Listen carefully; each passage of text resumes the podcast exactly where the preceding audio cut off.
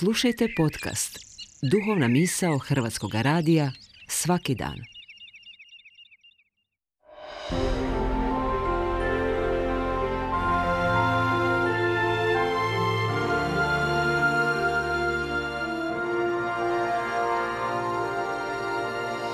Duhovna misao. Urednica je Blaženka Jančić.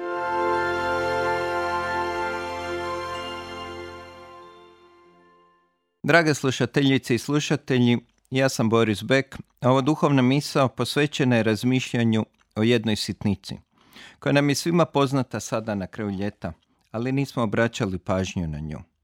Govorimo o onoj teglici ili vrećici koju imamo u smočnici ili kuhinji, a unutra su grančice ružmarina i lovora koje smo nabrali na moru ili nam ih je neko donio s puta.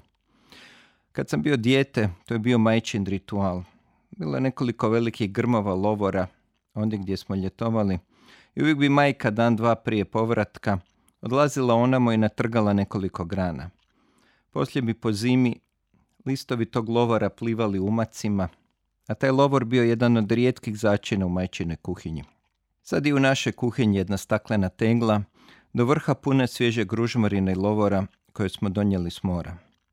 I kad mi nisu potrebni za kuhanje i pečenje, Zna mi otvoriti i zapahne mi miris ljeta i mora.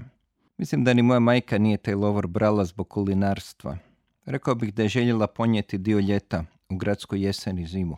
Ovog ljeta sam dobio na moru i bocu izvrsne kvasine i stare bačve u još starijem magacinu u koji se vino kiseli tko zna otkada. Već i umro onaj koji ga ulio.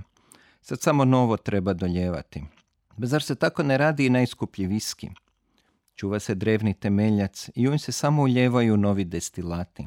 U Alžiru, u pokrajini Kabili, čuvaju berbersku tradiciju lončarstva, kojim se bave samo žene. U svaku glinu za novu keramiku umješaju smrvljeni prah od starih zdjela. Kažu da je to zato da nove budu čvršće, ali ja u to ne vjerujem. One rade isto što i škoti s viskijem i otočani s kvasinom. Ono prošlo prenose u buduće iz neke naše duboke potrebe da u svemu bude kontinuitet. I baš je lijepo kad nešto dobro čuvamo i prenosimo u sutrašnjicu. Možemo uzeti za primjer Freda Rogersa, američkog prezbiterijanskog pastora. On je bio glasoviti voditelj dječjih emisija, a s djecom je razgovarao na tada nov, srdačan način, a ne s visoka. I svi su ga znali kao dobrog i srdačnog čovjeka, ali on je znao da se nije rodio dobar. On je cijeli život mukotropno radio na tome i dobre iskustva s ljudima je prenosio u buduće susrete i ispravljao greške u hodu.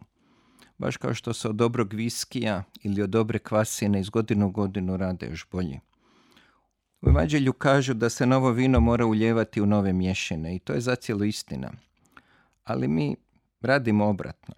Umjesto da sačuvamo u smočnici svoje duše ono što najbolje miriši, mi čuvamo razne otrove, posljedice svađa, uvreda, gubitaka, poniženja, mučenja i tako buduće susrete u novo vino koje nam život donosi, mi uljevamo svoj stari ocat.